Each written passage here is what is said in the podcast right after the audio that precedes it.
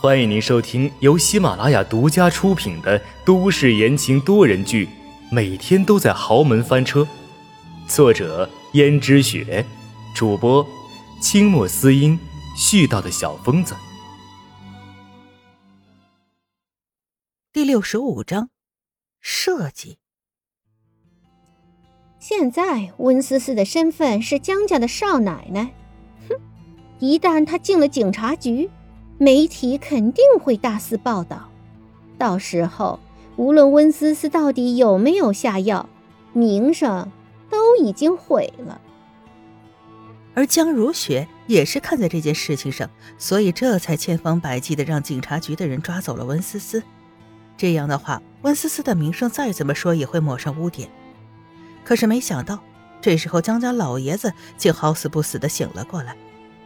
江家老爷子醒来的时候，看见温思思不在，也大概知道自己身体上发生了什么事情。江家老爷子想抬手，却发现手都抬不起来，说道：“到底怎么回事啊？”爸，你先别乱动，都怪温思思，亏你对她这么好，事事为她着想，没有想到她竟然在她给您炖的那个排骨汤里面加了朱砂。医生说，您现在几乎有全身瘫痪的危险。不过，爸，您放心，吉人自有天相，您不会有事的。我们这就准备动手术，等动了手术了，您就会好了。到时候我们再出去，我绝对不会放过那个女人的。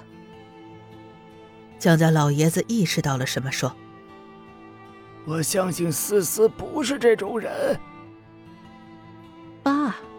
他都这样了，您还在为他说话，万一真的是他做的怎么办？现在我已经让警察局的人把他给带走了，相信警察是专业的，肯定会审讯出什么来。江家老爷子情绪激动的说道：“那怎么行？江家的少奶奶怎么能进警察局呢？如雪，你现在就去把思思给带回来。”这千万不要让警察局的人知道了，爸，这是关进警局的人，哪里还有说放出来就放出来的？不知道的还以为我们江家公然行贿呢。我不管，无论怎么说，你也要把思思给我弄出来。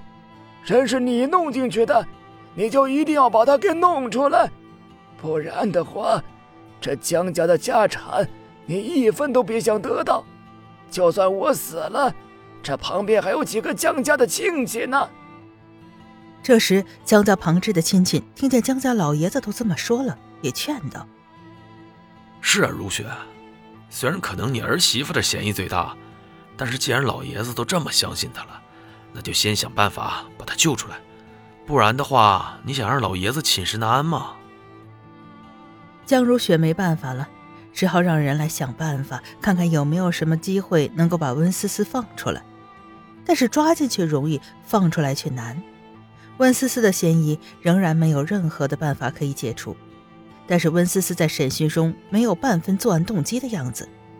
警察局目前不能把温思思放走，所以江如雪也没办法。温思思被警察局带走的消息，要是传到其他人的耳朵里，也对江家不好。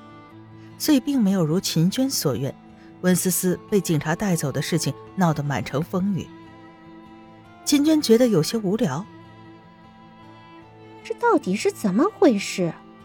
不是说好的温思思被带走了一定会声名狼藉的吗？怎么没有半个媒体报道这件事情？我看，多半是被江家那个夫人给压制下去了，不然的话，这么大的新闻。媒体怎么可能不报道？要是没人压制的话，媒体肯定会大肆渲染一番的。其实，就算没有江如雪的压制，温思思被警察局带走的消息也不可能传出去，因为阎洛北早在暗访中防了这一招。之所以阎洛北没有阻止江如雪让人把温思思抓走，是因为那个时候阎洛北正为其他的事情烦心。等到谢霆告诉他这件事的时候，温思思早就已经被警察局的人带走了。既然带走了，阎洛北不会让事情继续恶化下去，所以阎洛北一直在暗中控制着事态的发展，也觉得江如雪这一次做的有些过分了，便亲自去找江如雪。此时的江如雪一脸憔悴，身上穿的十分素净。江如雪看到了阎洛北，微微有些惊讶。虽然可能江家老爷子住院的消息已经传进了阎洛北的耳朵里，但是阎洛北并没有半点探望江家老爷子的心思。虽然平时江家老爷子对阎洛北是十二分的殷勤，没有想到今天阎洛北却突然来了。阎洛北道：“你现在有空吗？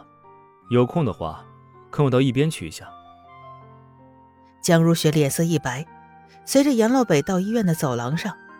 确定周围没人，阎洛北道：“是不是你故意想让温思思被警察带走，给江家的名声蒙羞？给江家的名声蒙羞，这种事情只有你才会做，我绝对不会做这种事情。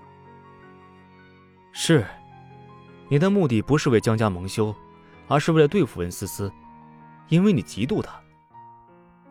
我嫉妒她。”你也知道我嫉妒他，我嫉妒我的儿媳妇儿，你觉得至于吗？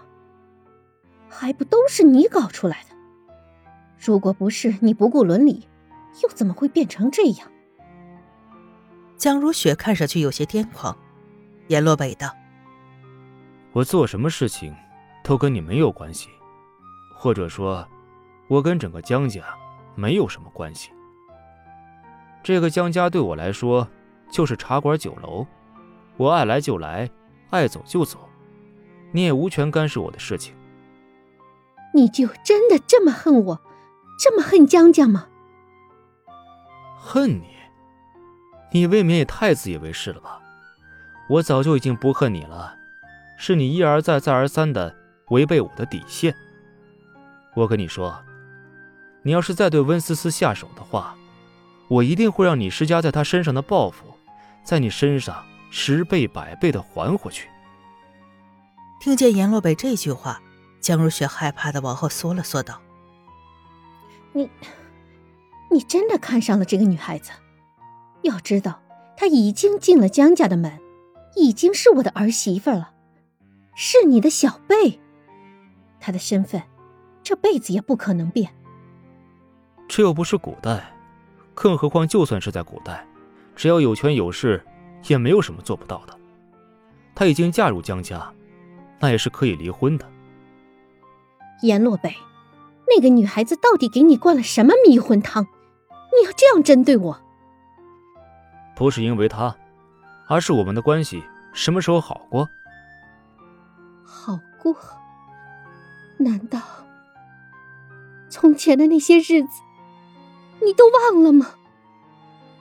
阎洛北点了点头，说道：“是，我忘了，我忘得干干净净。”听见这些话，江如雪泪如雨下，然后道：“好，你忘了，那就别怪我无情了。你什么时候有过情？你对谁都无情。”唯独对你自己，你只会对你自己好。你这辈子就是一个自私的人，你口口声声说爱我，实际上是为了自己的利益，还不是背弃了我？我这辈子都不会忘记那一天。好了，这些都是前尘往事了。如果你安分的做你的江太太，我跟你之间就是井水不犯河水。但是你要是敢对我的人动手的话，那就别怪我不客气。说完，阎洛北转身就离开了。江如雪听见这些话，捂住了自己的嘴，瘫倒在地上，哭得一塌糊涂。本来已经憔悴的面容，现在看起来更加的憔悴不堪。